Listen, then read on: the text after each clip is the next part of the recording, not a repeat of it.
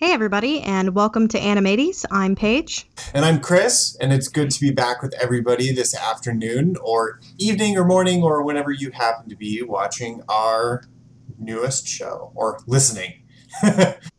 yeah, we um, you know, we hope everybody is safe and healthy and secure out there. Um, and I would just like everyone to know that Animates officially says Black Lives Matter. Yes, I think that is important to explicitly state in in such a world. Yeah. In, in such a world. Man, if somebody this. listens to this episode in like two years, it's not going to make any sense. it's a time capsule. I yeah. I still listen to podcasts that occurred around like the election or whatever whatever and people always mention things and it's such a time it's such just a look back at people's moods during key world events yeah, for sure. It definitely is. Um, but like on that note, uh, we're planning to just bring you our usual in-depth analysis of children's cartoons. Uh, so if you're looking for a little bit of entertainment and to just relax a little bit, uh, we're here to provide that for you. Um, and in such a spirit, we have a actually very nice, fun, relaxing, if albeit very weird show today. it's been a while, so as you'll recall, we're speaking today about Regular Show, which is our first official entry in our re- cartoon renaissance uh, jaunt. Though technically, Over the Garden Wall would have been our first, but it was it wasn't in the series explicitly at that time. Um, yeah, exactly. Um, so, Regular Show was a Cartoon Network program that aired from 2010 to 2017 and had a total of eight seasons and over 200 episodes, and was created and directed by uh, J.G. Quintel, who we previously met as creative director on Flapjack. I think that this definitely clocks in as being the longest show that we've talked about so far. Um, yes, I think and, so too. As like one cohesive show, though they count each each episode is eleven minutes. Yeah, that's something I uh, like. I was talking about with the last episode that Flapjack seems to be one of the last shows where they considered the 11 minute episodes to be more segments and an episode was still the 30 minute chunk and when you get to regular show, we now count the 11 minute chunks as individual episodes. So there weren't over 200 half hour episodes. There were over 211 minute episodes. Yeah, so ultimately, because of commercial shows, half hour shows end up being approximately 22 minutes. And. Mm so that means just cut the number in two to compare it to a, another show. So that would have been 130, give or take. There was uh, there were a couple of 30 minute long specials or episodes that they did periodically. So still, even if you cut it in half, 130 episodes is a lot. That's more than it's still longer than any other show that we've covered. Yeah, I think the next Avatar. longest show we covered was uh, Animaniacs, and that had I think 99 episodes. Which, oh, looking back, I'm just like, oh. Yeah, I only watched like five episodes of Animaniacs because I just couldn't deal. it was it was very hard, but this is much easier to deal with. Yeah, the like regular show, it goes down so easy. It's such a good show and there's a lot in it, but it goes down really, really easy. So uh, Quintel was born in 82, which you should note because he was he belonged to the first he belonged to the first millennials. Yes. And I yes. think that's important. I think that is too. I think that pretty much like the vast majority of the creators and showrunners of uh, the Renaissance were millennials, um, usually older millennials, but uh, millennials for sure. Um, and in fact, J.G. Quintel is sort of like a like a wunderkind kind of person because he worked as creative director on Flapjack while he was still in school. He was still a Cal CalArts student when he was creative director on that show. And that's kind of why he was able to create and be showrunner on a show as big as regular show at such a young age. Because that means he was he was 27 when he uh like started doing regular show. And that's that's so young to be doing something like that you can definitely tell though in the aesthetics that are often portrayed in the show like it has this really big pen, penchant for like late 80s mid to late 80s early 90s style yeah particular. like pop cultural artifacts like a lot of a lot of 80s music gets used a lot of like arcade stuff. They like to talk about laser discs. They use vhs all the time. So they they it's like in the modern world they still have like smartphones but they just kind of have decided like lots of people still use vhs like that's a thing that people still do you know like and bring in these sort of pop cultural artifacts from the 80s and 90s um, so the the show has a great amount of creative talent in terms of, I mean, there's good, pretty good directing throughout, but we're talking like music, voices. They they really do an excellent job because they employ like just like a lot of really good talent too. Um, this is not the first time that we see the likes of Mark Hamill in cartoons. We've talked yeah. about him before. We'll talk about him again. Mark Hamill is great for comedy in particular. Just as a side note, if you haven't watched What We Do in the Shadows, um, Hamill has a has a has a part on that show. It's small oh, wow. and it's only one episode, but it's fucking hilarious. Um, I really like the idea of Mark Hamill being a comedy person and I think, uh, you know, because that breaks against his classic Star Wars aesthetic, I guess. For sure. Bit. And like, he's such a prolific and talented voice actor. Like to most people, Mark Hamill is just like, oh, the guy who was in Star Wars and didn't really do much else. But to people who love animation, he's a legend, you know. And I can imagine being like, hey, Dad, come into my come into the room real quick. See that uh that Yeti that voice, that's Luke Skywalker. And like I feel like he wouldn't believe me, you know? Um, but uh, he's uh, he's not the only one. So let's go down the list in terms of um, technical people. So directors, writers, composers. Sure. Um, so J.G. Quintel was um, directed a lot of this stuff in addition to being a showrunner. Uh, and also, he continued to write and storyboard episodes on this show. And uh, also, a lot of it was directed by Mike Roth, who was a creative director throughout the series. And starting in season two, uh, Quintel brought on his former coworker from Flapjack, John Infantino, as a creative director as well. Um, as far as uh, music goes, we actually see a name that we are familiar with um, in the past, which is a man by the name of Mark Mothersbaugh.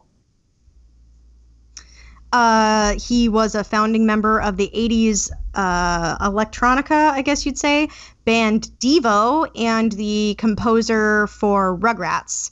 So you know it's going to be the the the music is going to be a little bit weird, a little bit electronic, and it fits the mood of the show really well. See, that makes me think that Quintel was really interested in him as a composer because of the association with the 80s. That's entirely possible. Yeah. I don't know um, if that's true. That's I mean, they do like sort of like they do a Devo bit in an episode in a late season that I noticed they're like doing like a music video, and there's a bit where I'm like, oh, that's a Devo reference, and that's when I when I learned that Mothersbaugh was the composer. That became even funnier to me because it's not just a Devo reference; it's like an inside joke, basically. Which there are a lot of, by the way, in this show. Yeah, um, definitely. So uh, there were other composers that worked on the show, specifically a guy by the name of John Enroth and another one named Albert Fox. So it wasn't just Mothersbaugh, but yeah, but he's the most notable name. Um, so as far as voice and cast go, it it I wouldn't call I, it's an ensemble show for sure. In yeah, the sense I would that say you, like you very rarely get episodes with just the titular main characters. You you get usually there are other people in the mix all the time. So yeah. it's important to understand who the casts are and at first the show is portrayed as being like very slapsticky in the sense that a lot of wacky crit like it's very event driven or like bit driven but the characters are very well developed which i think they could do because they worked for so long i think if it had been a short show the characters would have kind of gotten less attention in terms of like changing and growing and doing different things while still maintaining the fucking crazy shit that goes on in the background.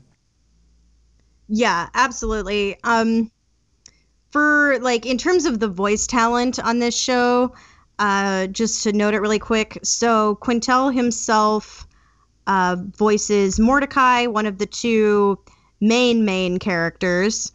Uh and then Rigby, the other main main character, is voiced by oh just one second, I've lost it.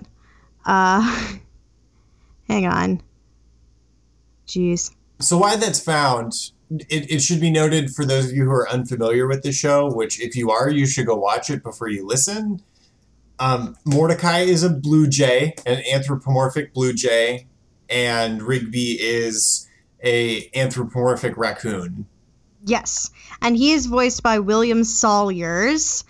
Uh, and then we've got our other major characters in the park. So we've got uh, Skips, who is a Yeti, also pretty anthropomorphic, and he is voiced by Mark Hamill. And then we have uh, Benson, the short tempered boss, who is an anthropomorphic gumball machine. Pops, a kind of crazy old man who has a giant lollipop shaped head. And Muscle Man, a green, seemingly douchey guy, all of whom are voiced by Sam Marin, who went to CalArts with uh, Quintel. Uh, and then there's High Five Ghost, who's also voiced by Quintel. And um, then some characters who get a little bit bigger as the show goes on. Uh, Margaret, a uh, cardinal, I think is what she is, a cardinal, voiced by um, Minty Lewis. I guess Minty Lewis voiced them both. I'm having a hard time figuring that out, but uh, there's another woman, Eileen, who's a beaver, I think, and she's definitely voiced by Minty Lewis. Um, it seems to be indicating that Margaret and Eileen were both voiced by her, but I'm not sure.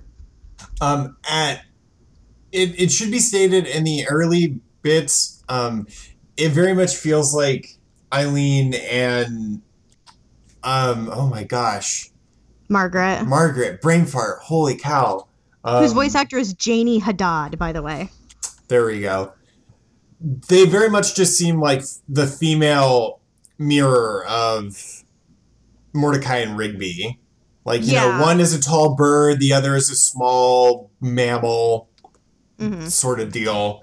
But they they very much are become their own people throughout. For sure. I would say that in season one, uh, Margaret and especially Eileen are pretty flat and not very developed at all.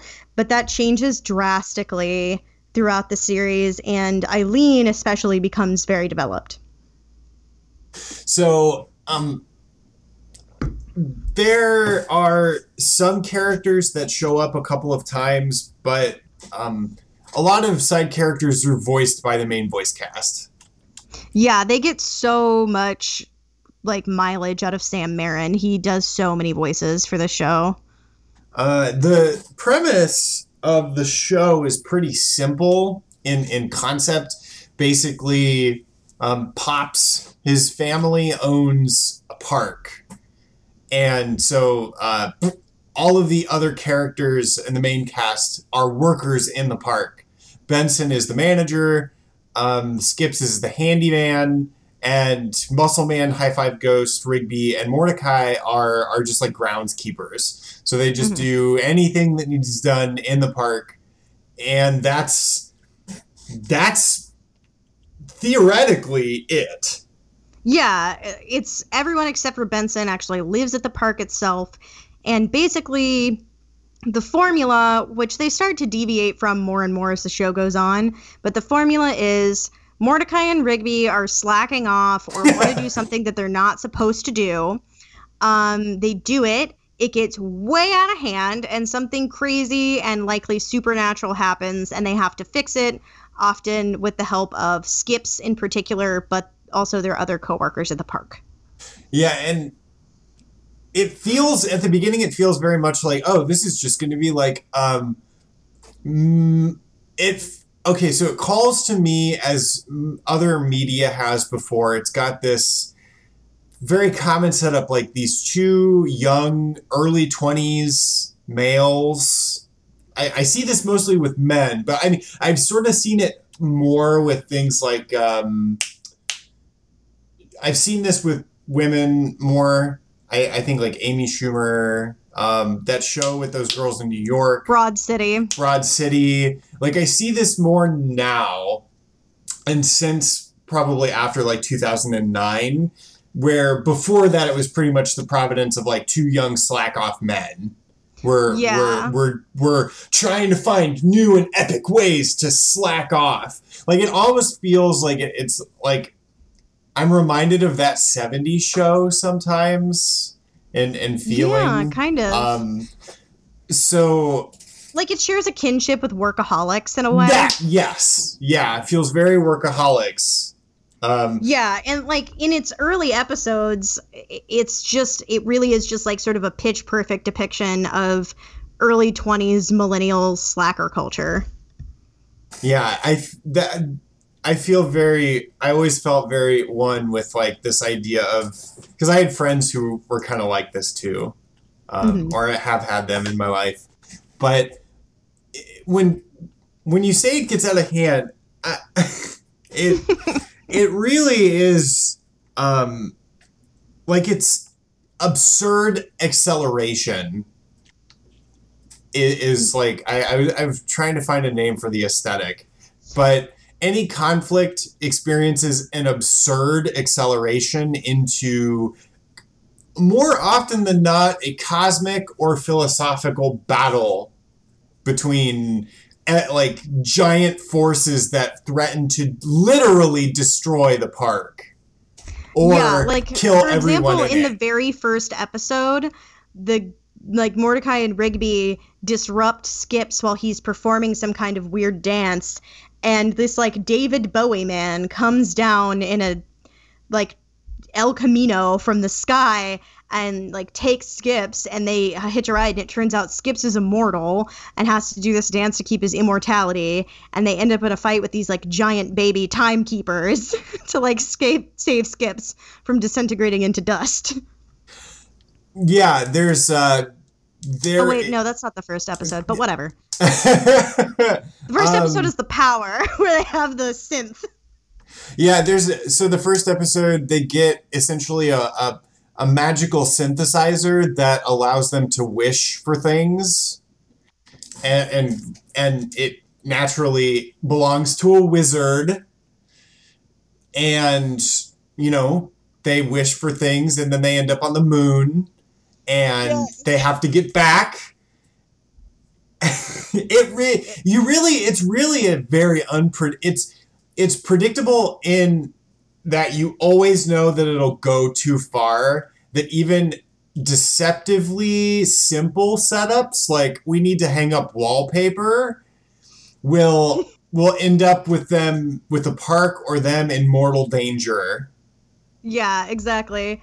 Also, I'd just like to say it's a really fucking great first episode. Like when they when everybody else goes into the house to get something and Rigby's sitting in the, the golf cart just playing the synthesizer which is called the power and sending tons of things to the moon and like singing a little song. Like when he's like vending machine that doesn't work send to the moon.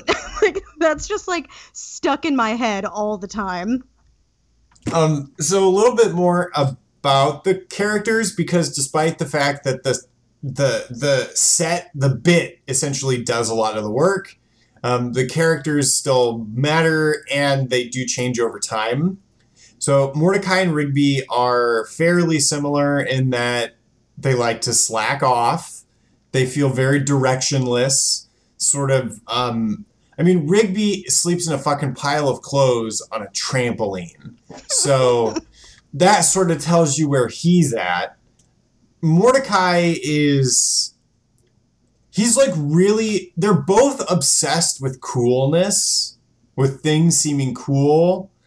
Um, Mordecai is the more responsible one of the two in that he will occasionally sometimes be able to delay gratification and say we should clean the park so we just get it done. Um, that being said, there are other episodes where he fucking he slacks off just as much as Rigby. Yeah. So It's sort of like Rigby, especially earlier in the series, is just sort of this unrestrained id most of the time. yes, Um, and we later learn, you know, we, we come to learn that a lot of that is like driven by like insecurity and like a fear of failure and that like you can't fail if you don't try, you know, whereas because like he's a high school dropout and Mordecai is a college dropout and he like it seems more like his desire for like slacking is driven by um like having already failed and like a sense of disillusionment and sort of like depression. Yeah, I would say that Mordecai tends to have like a Mordecai is sort of a more realistic. I feel like a lot of people who went to college look at the world and just being like, well, like rich people and it's the game is rigged and all this other like more critical, I guess, of society. Although it doesn't come out in eloquent ways. hmm Whereas like Rigby is always just like, "Rah!" Yeah, it's just like he's like a little boiling pot of insecurity just spilling all over everything all the time. like to and, and and to be fair to Mordecai, Rigby is the one who causes the most problems. yes, he causes so many problems. And and Rigby's a dick at Yeah, the beginning of the show. Like Yeah, he's a, like, he is he a de- he is mean. Mm-hmm, for sure. Like he's mean to Eileen at the beginning of the show. Like he's not nice to her, you know. And um, but he grows. I would say that Rigby honestly grows more than any other character through the course of the show. And like it's not just him, he's like mean to Mordecai when Mordecai is into someone. He's he's like a jealous boyfriend.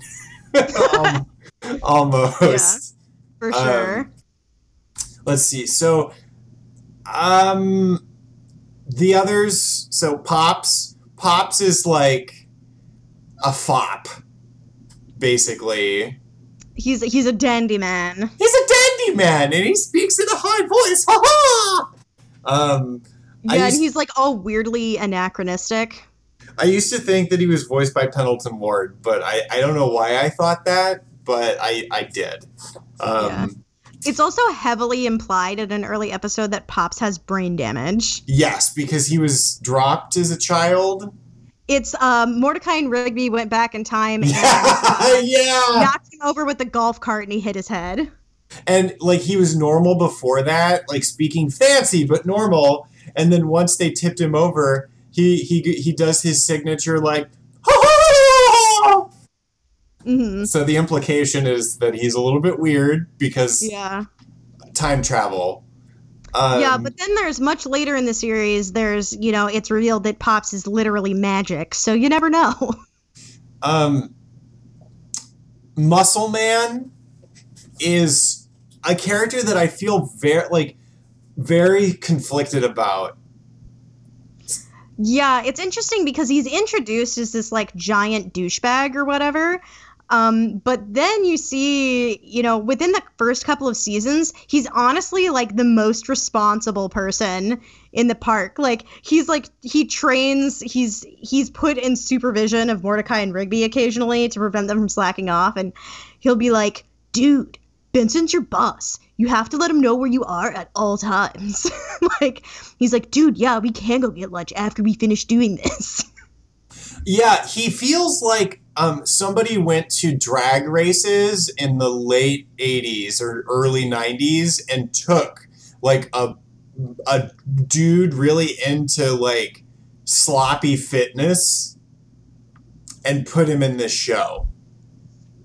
Yeah, and like because he likes he to also- crash things and fight things and is like Woo! and like takes his shirt off and just like fucking swings it around and is very okay with his body which is nice and Yeah, and and is just like really he likes to go ham yeah, but at the same time, like his friendship with High Five Ghost is actually like very tender. You know, and his relationship with his girlfriend and later wife Starla, as much as it's like played for laughs because they're both kind of gross, is also like a very sweet relationship.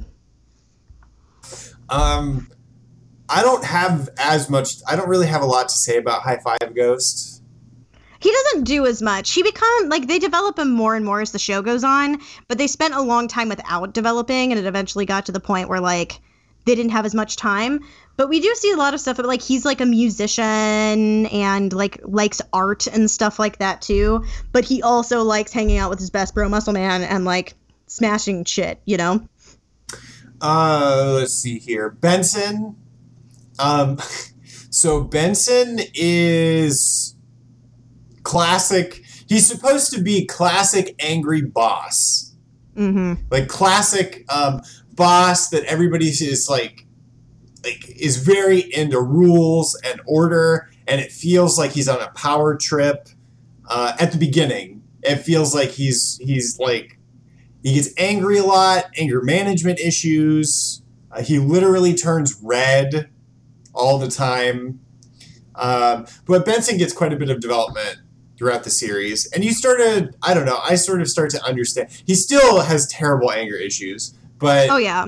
um, but those also like like many like a lot of characters on this show struggle with like very real insecurities and those insecurities are what drive the ways in which they act out and it's the same for benson Yeah, because he gets some sweet moments, and uh, Mordecai and Rigby start pretty much always chafing under him, but eventually they sort of like do, in their own very incompetent way, will do try to like understand Benson and like will do nice things for him, or we'll find out his job is actually pretty hard, and like they probably he gets treated like shit by his boss yeah they take him for granted. Um, Yeah. Though, one like, say that- example. Go ahead. The number of times especially in the first like three seasons where i was like benson why don't you just fire them dude? Like they just you're always threatening to fire them and you never do. They they deserve to be fired. Yeah, but then the show would have to be canceled. that's true. We don't want that. Um, a good example of this is uh, there's a episode where the park holds a pie eating contest, and usually Benson is the one that judges all the pies, and Mordecai and Rigby are like, "Damn, we want to judge pies. That sounds fun." And lo and behold, they find out that it's not so easy telling your friends that their pie is garbage. Um, and they make a pact with a demon in the shape of a pie. And the demon says, "I will make your job easy." And they and they're like, "No, we should really try and do this the right way." And then Rigby's like, "Fuck it." And the pie becomes a giant pie that starts eating all the bakers. And it's like, well, y- you won't have to judge any pies if there's only one person left. and and they have to eat pieces of pie and honestly tell their friends how bad their pie is to remove power from this demonic huge giant pie. So and they learn, wow, Benson's job is pretty hard. Yeah, for sure. The morals are so small. Like they're tiny. Like not in the like they're just like oh appreciate somebody like they're simple but the setup to teach that lesson is just completely absurd Yeah, and it's like it like still contains like a level of moral teaching, but it's like it's like somehow so much more subtle than so many other children's cartoons while like having these incredibly over the top plot devices to get to those, you know, morals. uh, skip skips is a yeti which for the longest time i believed to be a gorilla I thought he was a gorilla too, but apparently it's a yeti, so there you Um, go. Skips is I, I still almost prefer to see him as a gorilla. I don't know why. but Skips is voiced by Mark Hamill. He's the the the wise shaman. The like there's a trope for it, but he's the wise man. The one who is controlled, calm, deliberate, knows things, responsible and is basically in charge of helping Mordecai and Rigby get to the moral lessons and cleaning up their mess. So he prides himself on being able to clean up messes. And he's also immortal and is kind of a sad. Kind yeah, of a like sad. his ba- his backstory is honestly pretty tragic. Um, but Skips is awesome. You know, it's really hard to dislike a character like that.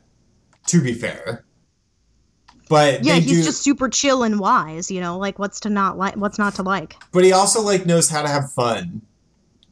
And whenever he's like, I don't know about this, Rigby, it's always like he's very willing to let them make their own mistakes. And then he'll clean up after. Yeah, and like sometimes when other people try and stop them, Skips will just be like, "No, they have to they have to figure this out themselves, you know?" Um, and that's the cast. I mean, Unless you want to talk about Margaret and Eileen. Yeah, I guess I was thinking like chronologically, but so at the beginning, that's what we're set with. But then, um, a coffee shop next to the park, uh, where we've got our two characters who are also very millennial, very millennial. They're working, going to school. You know, they're Eileen especially feels like a bunch of nerdy girls I've met before. I love Eileen so much. Like she's the first like season or two incredibly flat, but then she becomes like one of my favorite characters. So she's just like this really like really brilliant kind of like STEM girl, but she's also just like really weird. Like at one point they go camping and she's like, "Yeah, last year I went through the phase through a phase where I was getting lost in the woods a lot." dude that that moment i like i laughed i so i was in an altered state of mind and we that just evoked just a fucking huge guffaw because it's just it it just like it's so fucking cool i got lost in the woods a lot what Yeah, like what does that even mean, Eileen? And she just has like she's one of those people who just has like all kinds of cool hobbies and is this like really sweet, caring person.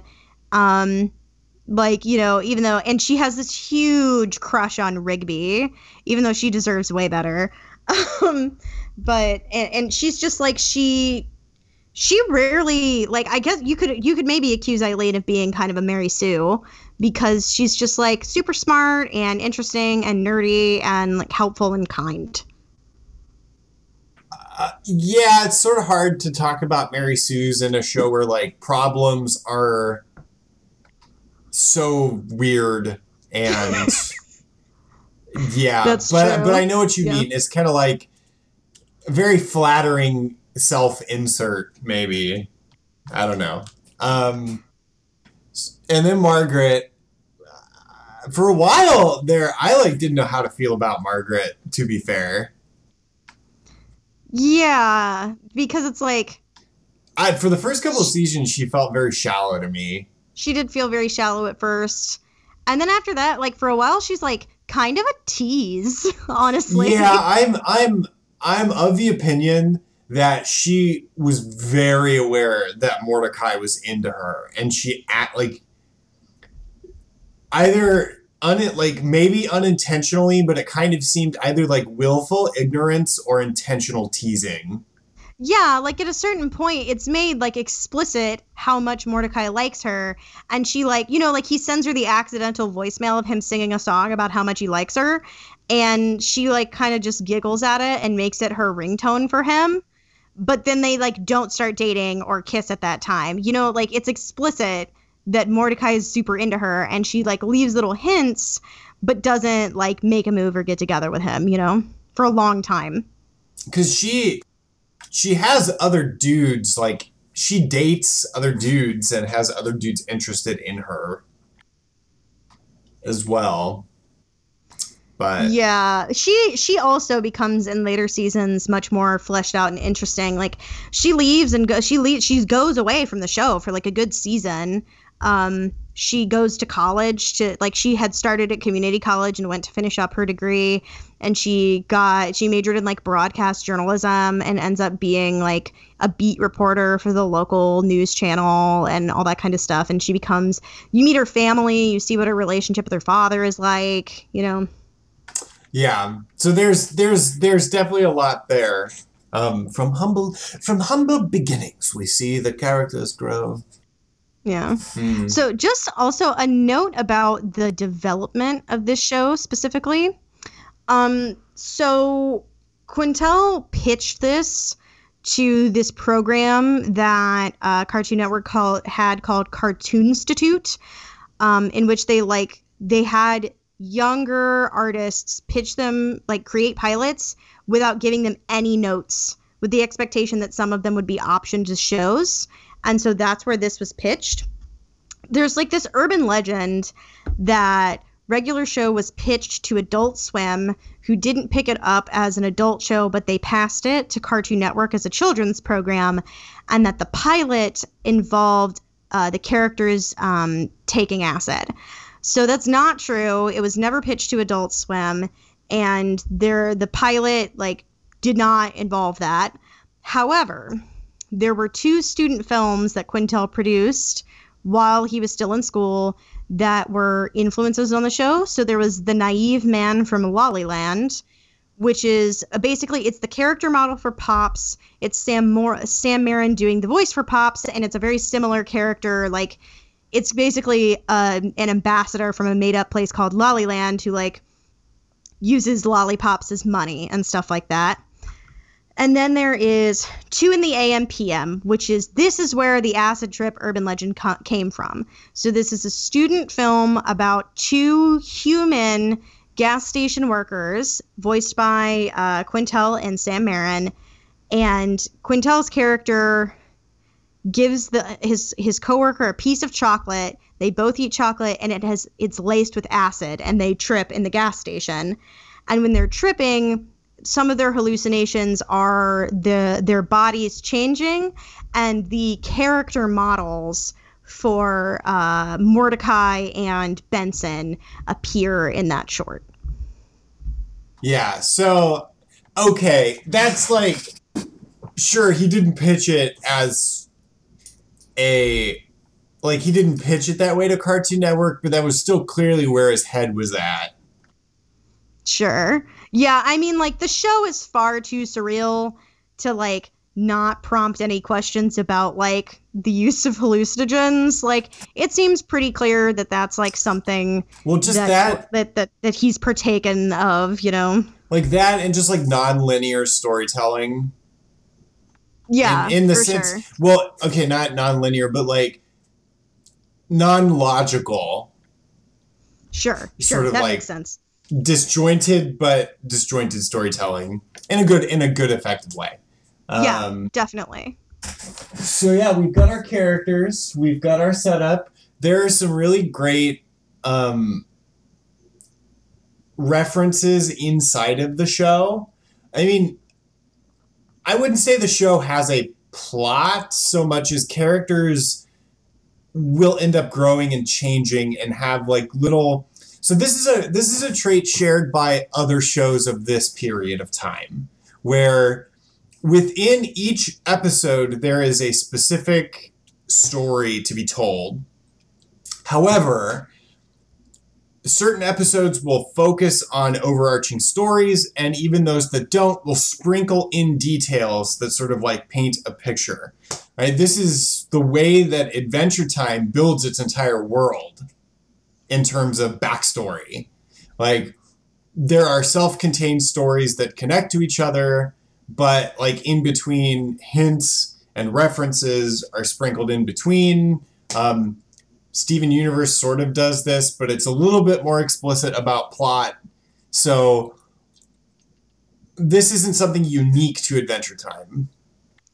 Or sorry, Yeah, regular so show or you know, whatever show you're talking about. Yeah, something I was thinking about as I watched this show is that I think a hallmark of uh, Renaissance shows is that people can change and continue to have changed, and things can happen and continue to have happened. Like in more traditional cartoons, things are super, super episodic. So usually nothing that has happened in another episode will ever be referenced in any other episode. And character development that happens in an episode is usually contained specifically to that episode and doesn't carry over to other things. That is not the case in this show. There's clear character development over time. People learn lessons and like carry those lessons forward and begin to change because of them and that change can become permanent. And the things that happen in the show really did happen and always have happened. They they remember and reference things that previously happened to them in the show. They don't occur in a vacuum. It's not as though they never actually happened and time doesn't actually exist in this universe. Yeah, and it kind of feels like, in general, we moved away from the idea that cartoons need to be episodic so they can be syndicated, so that they can be watched in any order without issue. Whereas Yeah. this is like, no, each episode is still its own thing, and the fact that it might reference something else doesn't detract from it. Exactly. Like the episodes where they mention they do kind of like a nudgy joke and like mention all the other times they've destroyed the park or whatever. Um it doesn't it's not that you can't enjoy the episode anymore or like all of the subsequent episodes where the baby ducks show up. You can still enjoy the episode even if you didn't see the original baby ducks episode. Yeah, I mean there are some episodes like where like all of their previous enemies come back. There's an episode where they like are pitted against a bunch of like troublemakers they've had to fight in the past. Like the yeah, that's the like u- early season 4 I want to say. yeah, the unicorns come back, for example, and it's like if you don't if you haven't watched that episode, that one definitely hits. Like that whole episode hits less if you haven't seen the show up to that point. But it's still funny. Yeah, I it, another thing is that like people die, like people can die and stay dead in this show. And you can say like censorship has now been relaxed to the point where you can say things like kill, die, dead, things like that on the show. It's not all like euphemistic. Thank God. yeah. Yeah, There's- like when the unicorns show up in that episode, they're like, "What? You guys are supposed to be dead because we saw their car explode." Like, like the park employees blew up a car full of unicorns. You know?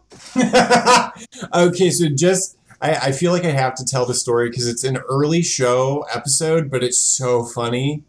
Um, Mordecai's trying; he's in the market and he's trying to get Margaret, and so he's like, "Man, I need to figure out a way to get her interested in me." And there's a commercial that comes on for cologne or deodorant. I don't remember which. Dude time for men. dude time for men and it it's basically advertised spray this on you and like women will be all over you and so mordecai buys some dude time for men and it, it smells bad naturally but it only attracts douchey unicorns so these like bro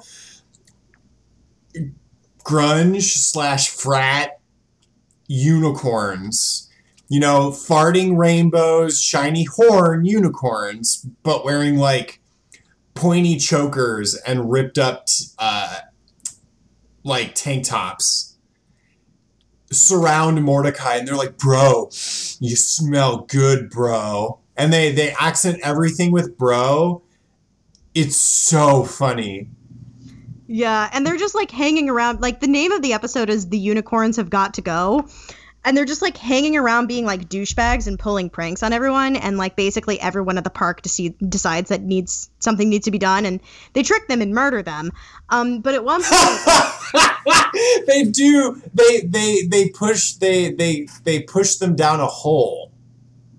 yeah, it, and it's like so many comments have been made about this show that it's like not really for kids that like they tr- they do not try very hard to make it like appropriate for children. Like there's a lot of adult stuff in it. And in the show is a line that just like made me be like jesus fucking christ i cannot believe that there was not a moral panic over this show. And it's in this episode where the unicorns hand mordecai a cup of something and tell him to drink it. And he takes a big sip and he does a big spit take and he's like what the heck is that and one of the unicorns says, Well, it's definitely not unicorn slum. And the only possible interpretation I have of that is that they handed Mordecai a cup of unicorn jizz and made him drink it.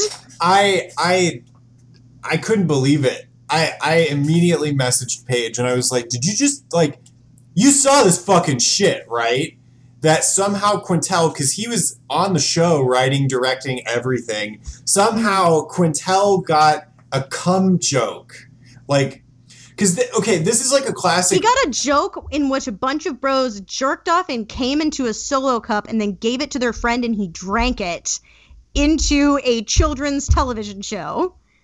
Um, and it it feels like he's very much making fun of bro culture, which I really appreciate. And Yeah. and I hate to say it, that is definitely something that kind of group would do and has done.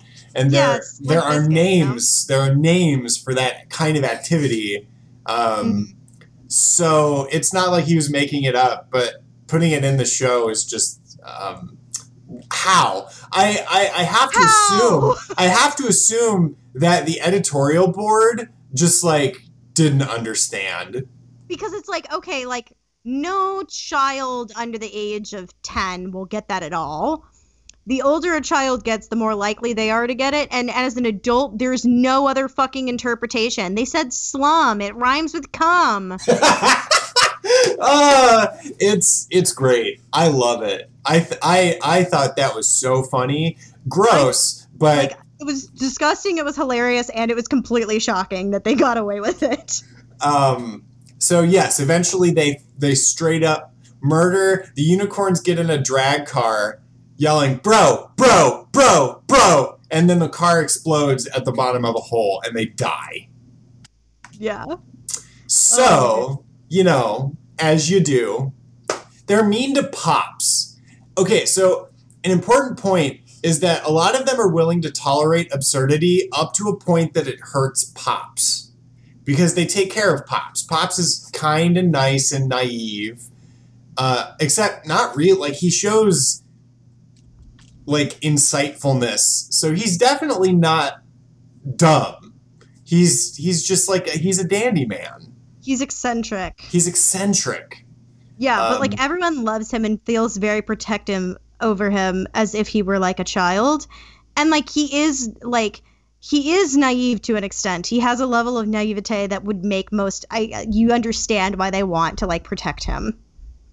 Um, so I think what are some important themes, episodes, like if we had to discuss its contribution to either the Renaissance or just cartoons overall, what would they be? So I think that uh major thing so this has it has great animation, um, but I don't think the animation is itself in any way groundbreaking. But the voice acting, I think, is really interesting because while there are weird and funny voices, it's primarily naturalistic. And that's not something that was really common on kids' cartoons, like ever, really, most of the time. Like a lot of kids' cartoons, especially ones where like surreal things happen, have these very have very dramatic voice acting style that can actually be very grating to adults and really even some kids and this does not do that. Yeah i feel like quintel was just talking in his normal room voice when he voices mordecai. He absolutely is. He's just talking. Um granted like he does more than that. It's like not completely devoid of skill, but it's certainly not like. I think Mark Hamill does a lot of work in terms of creativity in particular. Yeah, for sure. For sure. The the gravelly Skips voice is not you know his natural voice, but I would say the only voice that I think it reminds me really of other cartoon voices um, is Pops. He's a little more classic cartoon, and like High Five Ghost has a little bit of a thing, but it's mostly just like what would a normal person sound like if they were a ghost? you know, um, like most of the voice acting, even if the actor is doing a voice, is still in a more naturalistic style. Um, I one thing that I really like about the show is that it periodically dips into current culture like current cultural issues or trends. So, for example, I'm reminded of the episode where Mordecai and Rigby want to impress Benson to get him to say that they look cool. So they they basically adopt like a lot of really current at the time stupid fashion trends all overlapping each other and they literally become too cool for the universe. And they are put on trial by this tribunal that needs to control how cool somebody is above the earth in a spaceship. Um, there are a lot of really funny jokes about fashion and caring about like hipsters in particular in that show, in that episode. And it's really great. Another one is there's actually a fight sort of that the show had with with someone. So for those of you who are unfamiliar with the story, um, there is a guy named Billy Mitchell. Billy Mitchell is known in speedrun and video game circles, particularly because he held some world records, some Guinness World Records specifically for our old classic arcade games. Like I think one of them was like Miss Pac-Man, one of them was Donkey Kong. So he was he was a niche celebrity, and he kind of had a, a reputation, and he is known as incredibly litigious, and is a loser. Like in the sense that he lost a lot of those fights because essentially he didn't like he he got accused of cheating and not following like standard rules in some of those cases. For example, I believe there was one instance where he had used an emulator and and instead of like regulation for whatever activity was doing. I, I don't know if that's quite correct, so please don't quote me on that. But he it was pretty much well known that he was like a dirty player and aggressive and sort of um, some people suggested like vainglorious and his litigious behavior seemed to suggest that. Well i don't know who on the writers board knew of this guy but they put him in the show. They didn't call him billy mitchell. They, they called they, him garrett bobby ferguson. They called him garrett bobby ferguson. And it's he's one of the best villains in the entire show. And essentially he like he fucks with rigby because rigby is like beating an arcade game record the context is really what tells you who it is and the fact that Garrett Bobby Ferguson is a giant head. Like He's you a giant think, bearded face. you think that GBF stands for giant bearded face because he's a giant, like absurdly large with like arms that come out of his beard.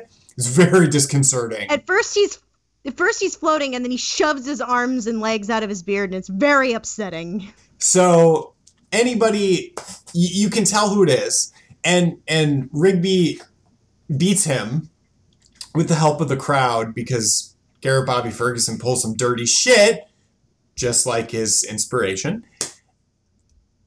Billy Mitchell sh- sued the show. he litigated against regular show for l- slant like is it slant like what is it where you libel Like okay, it's like one is in in like one is in speech and one is in writing, and I think s- libel is speech and slander is writing. yeah So I'm not sure. I think it would be slander. Yeah so he he basically sued them for portraying like he said that they were lying and portraying him in a bad light and you know damages blah blah blah blah blah blah blah, um but he lost because he had no fucking case. And regular show being the good humored thing institution that it is bring garrett bobby ferguson or some form of him back later Like, later in the show Many times. many also, times Like there there's times where he shows up as an actual character again, but there's also frequently like like at one point they go back in time and are in like an arcade or a video game store in the past and there's like a Garrett Bobby, Bobby Ferguson appearance poster in the background, you know? So they they basically I love what they do. They basically hold up their nose and go ha ha. and, but it's great because they they're like they're doing it for a good cause. Yeah, know? definitely. And I'm sure that like I'm pretty sure that this show is just like full of them making fun of people that are like very niche and only a few people get like that it's not just like funny because of the writing, it's also funny because they're making fun of a specific person. Like I'm sure this show is full of that. So that's that's one thing that I really like is sort of an interaction with contemporary culture. Yeah, definitely. Um I love like I, I just so eventually like Rigby and Eileen get together and start dating and it's actually like a really sweet relationship. Like Rigby helps Eileen come out of her shell a little bit more and be a little more confident and outgoing and Eileen helps Rigby like get all of his shit together and just like become a better person and more successful in his life. Yeah, I would say normally that sort of like trite because like why do women always have to fix the problems of like their partners? But they do they do things for each other. Yeah, and, and like a lot of what Rigby fixes about his life is like the way he puts it is that like she doesn't do it, he does it because he wants to like be better for her. You know, like he graduates high school because like he wants to just be a better person and it eventually becomes a thing that he's doing just for himself, but it starts out as like wanting to be like someone who deserves Eileen, right? And I think that like overall the way that like relationships in your 20s are portrayed in regular show is like really strong and realistic because like so we only see Rigby in one relationship and it's with Eileen and it's a relationship where they bring out the best each in each other and they like grow and build this strong relationship and it shows at the end that they like stay together, they get married and they have kids together. And we see Mordecai in a couple of relationships, both of which are with like really sweet people and they really like one another a lot, but they don't they don't bring out the best in each other. In many ways they bring out the worst in each other and they they do, they don't grow together and they're just relationships that can't work for some reason. Um, and it, we see at the in the last episode that once he's in like his 30s, he ends up meeting someone that he builds a relationship with and like marries and has kids with. So it shows this like this thing that like relationships in your 20s are complicated. Sometimes you will meet someone that you're going to be with forever in your 20s because they bring out the best in you. But most of the time, you're just going to have relationships where everyone really means well and they just don't work. You know? Yeah. And we see good like good relationship like muscle man we talked about earlier has like a very mm-hmm. strong like passionate relationship with starla who yeah. is who is a muscle woman yeah, and they get like married. Like the plot of them getting engaged and like actually getting married happens during the show, and not just in sort of a flash forward the way that Rigby and Mordecai's marriages do. And actually, in the very last episode, we also see that Muscle Man also has a little a little girl, a little muscle daughter. muscle daughter.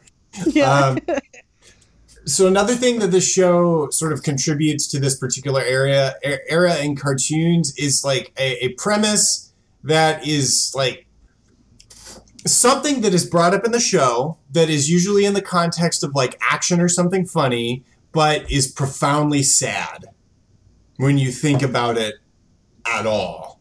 So I think about it as like hiding profoundly deep or profoundly sad things embedded in an otherwise sort of like well written cartoon. Um, Adventure Time does a lot of that, and mm. so does Steven Universe, and so does Gravity Falls, and this does too.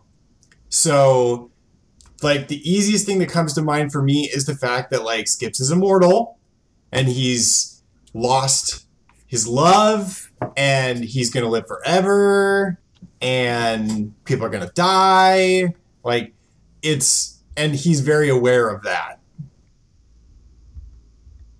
Yeah. And I think, like, so in the last season, it turns out that Skips is, like, actually, like, magical and, like, it's his destiny to save the universe. And the show ends with Skips sacrificing his life to save the universe and save everyone else's lives. And it's like, really touching and like really sad you know? It's uh, like and like weirdly profound. Like he says some things as he like sacrifices himself that you're like wow this is weirdly profound. Like i wasn't expecting that you know? And a lot of stuff with pops is like a lot of the stuff with pops is really sad. Like his dad is really mean to him. Like there's like a redemption of his dad towards the end of the series but like pops' dad thinks that Pops is like useless and doesn't like believe in him or care about anything that Pops cares about and just kind of like shoves him to the side because he's like not good enough or impressive enough. Oof. Also, Rigby's relationship with his dad is really fucked up too. Yeah. Oh yeah, for sure. Um mm.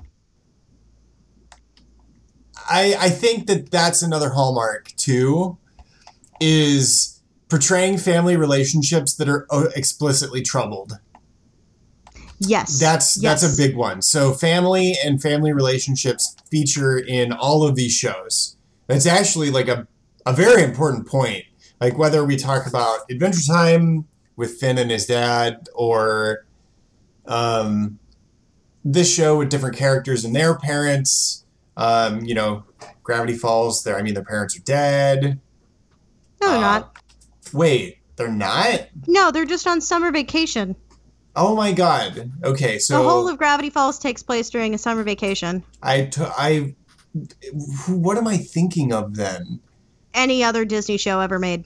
Okay, sorry. That's why. that's why I'm getting confused. Um, well, like Steven Universe, you know, his mom's gone, so like.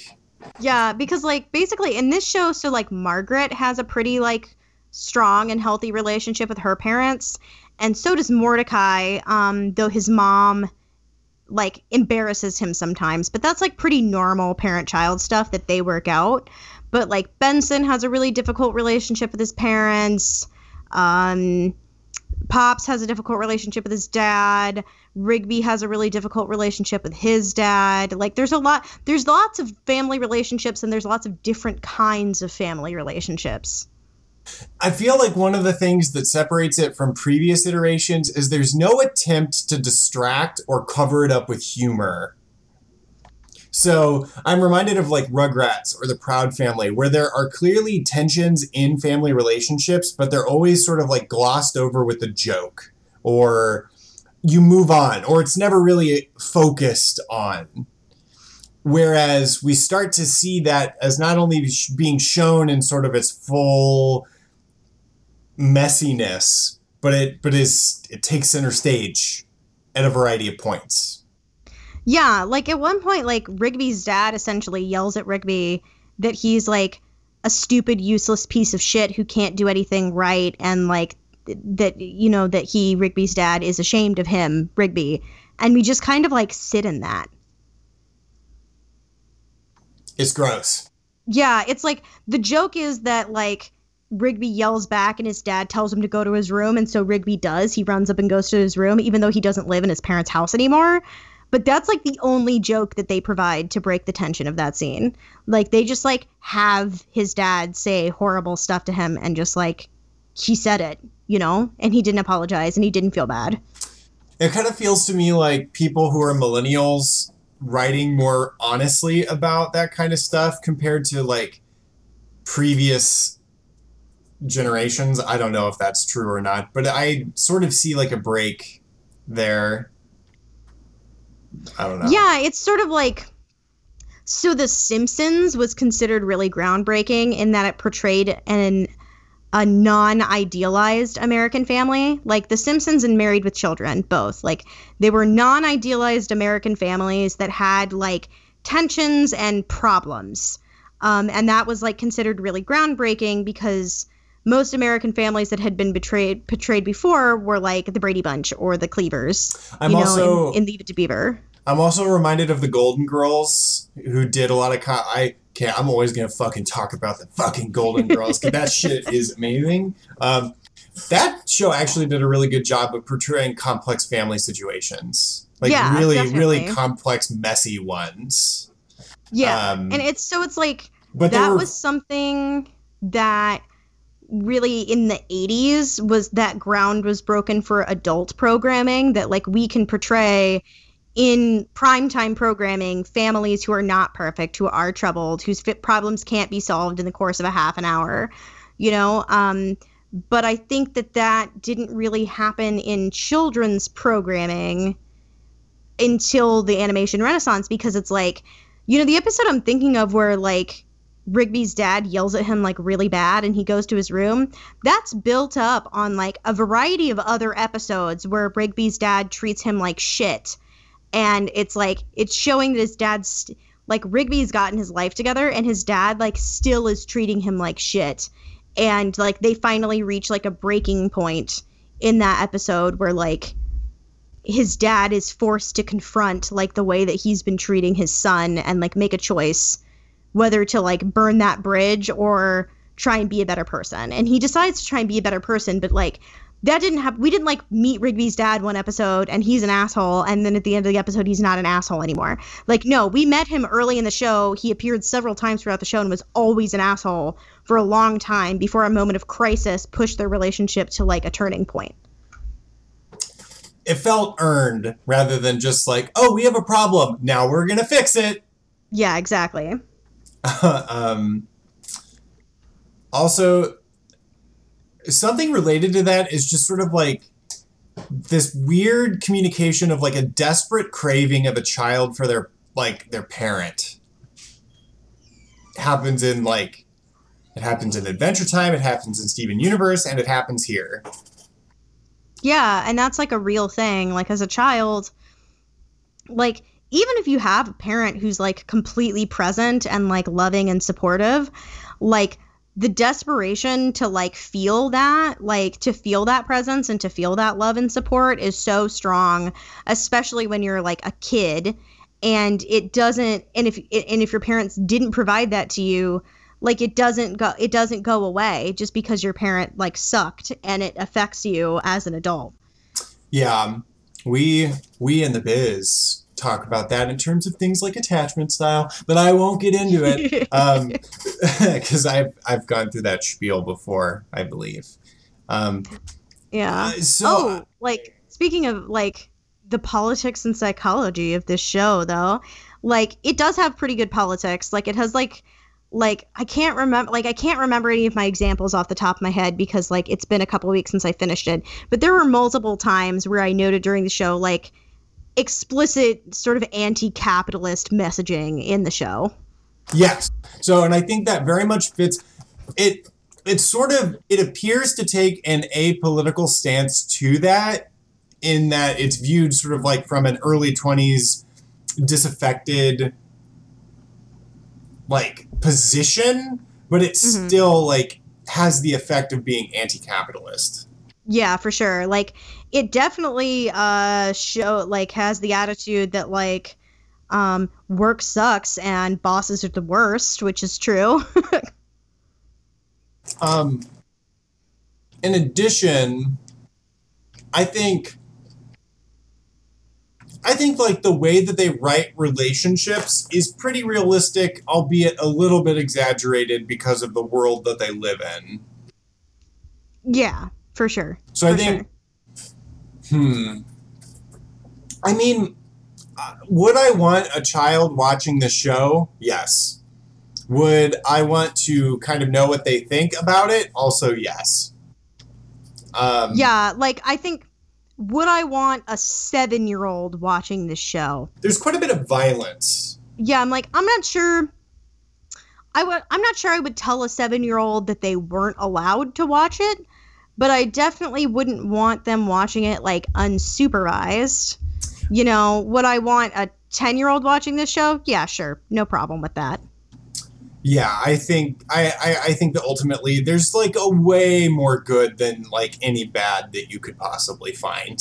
Well, They- and like all the adult stuff is just like most of it is that same kind of stuff that goes over kids' heads, like how they like drink soda out of paper bags and there are always like a bunch of like crumpled cans around them that like very conspicuously say soda on the side. Yeah, the amount of like really not implied drinking that goes on is a lot. Like yeah, or like a lot of times when they're eating a bunch of wings, it's also like analogous to drinking.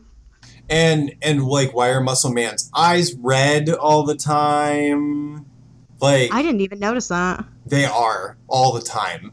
Oh man. They Yeah, well, red eyes show up on all of them except for like the older people. So like Mordecai Rigby and Muscle Man, they all have red eyes sometimes.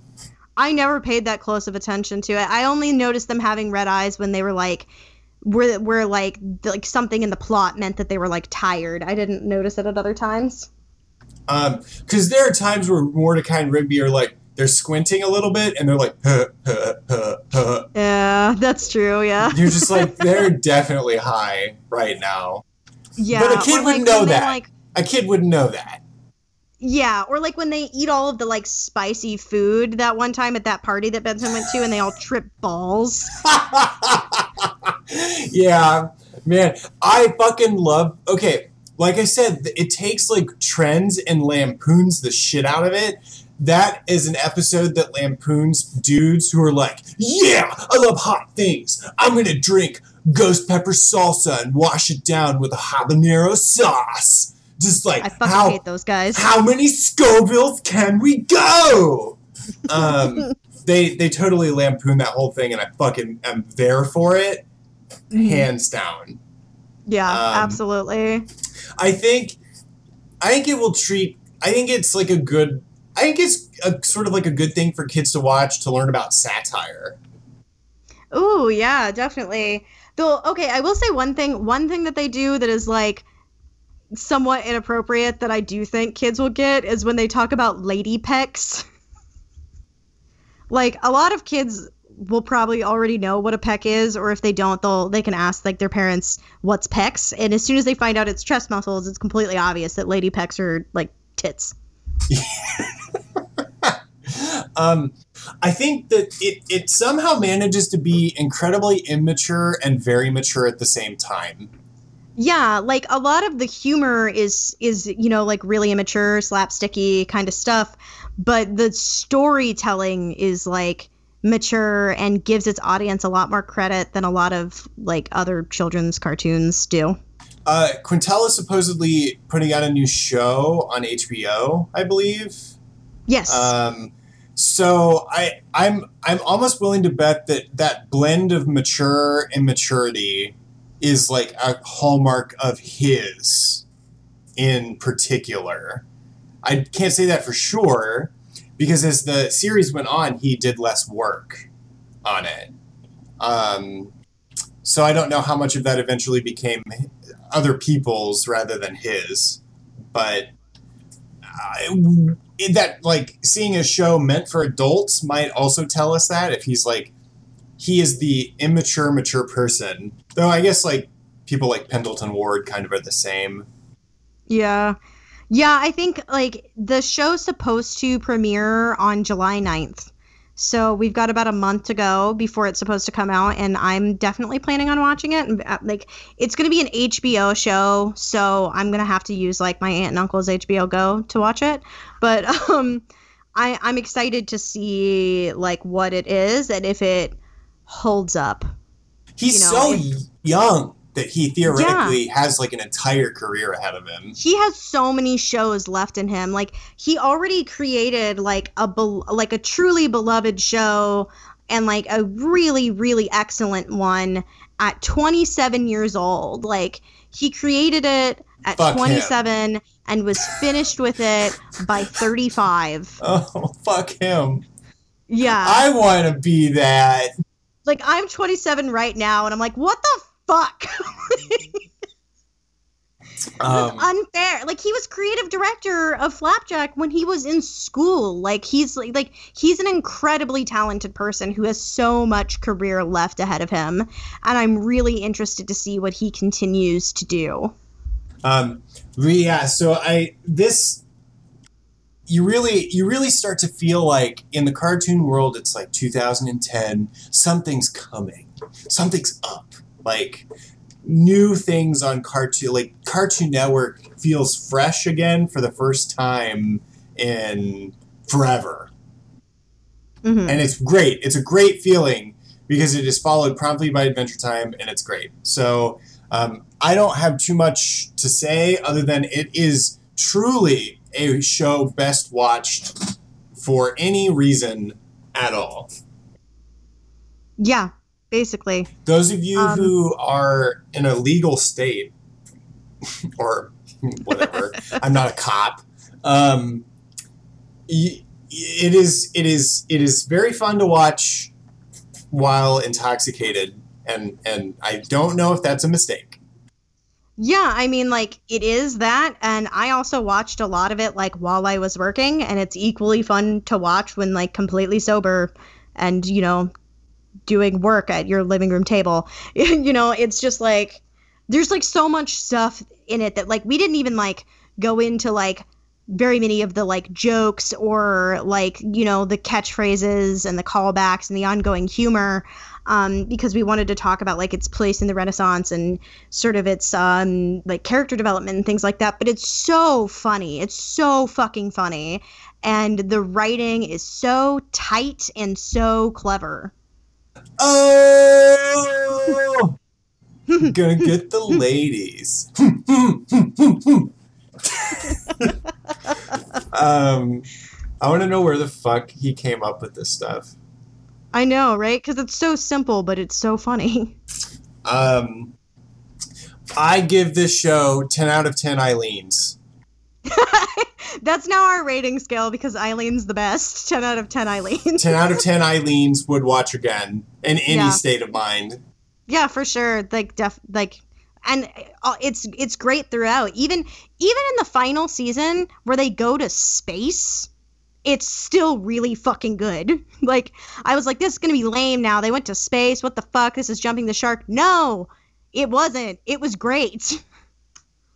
Yeah, it very much felt like well, just as a side note, they kind of did the Archer thing where they were going for a long time and then all of a sudden there was like a jarring shift in premise.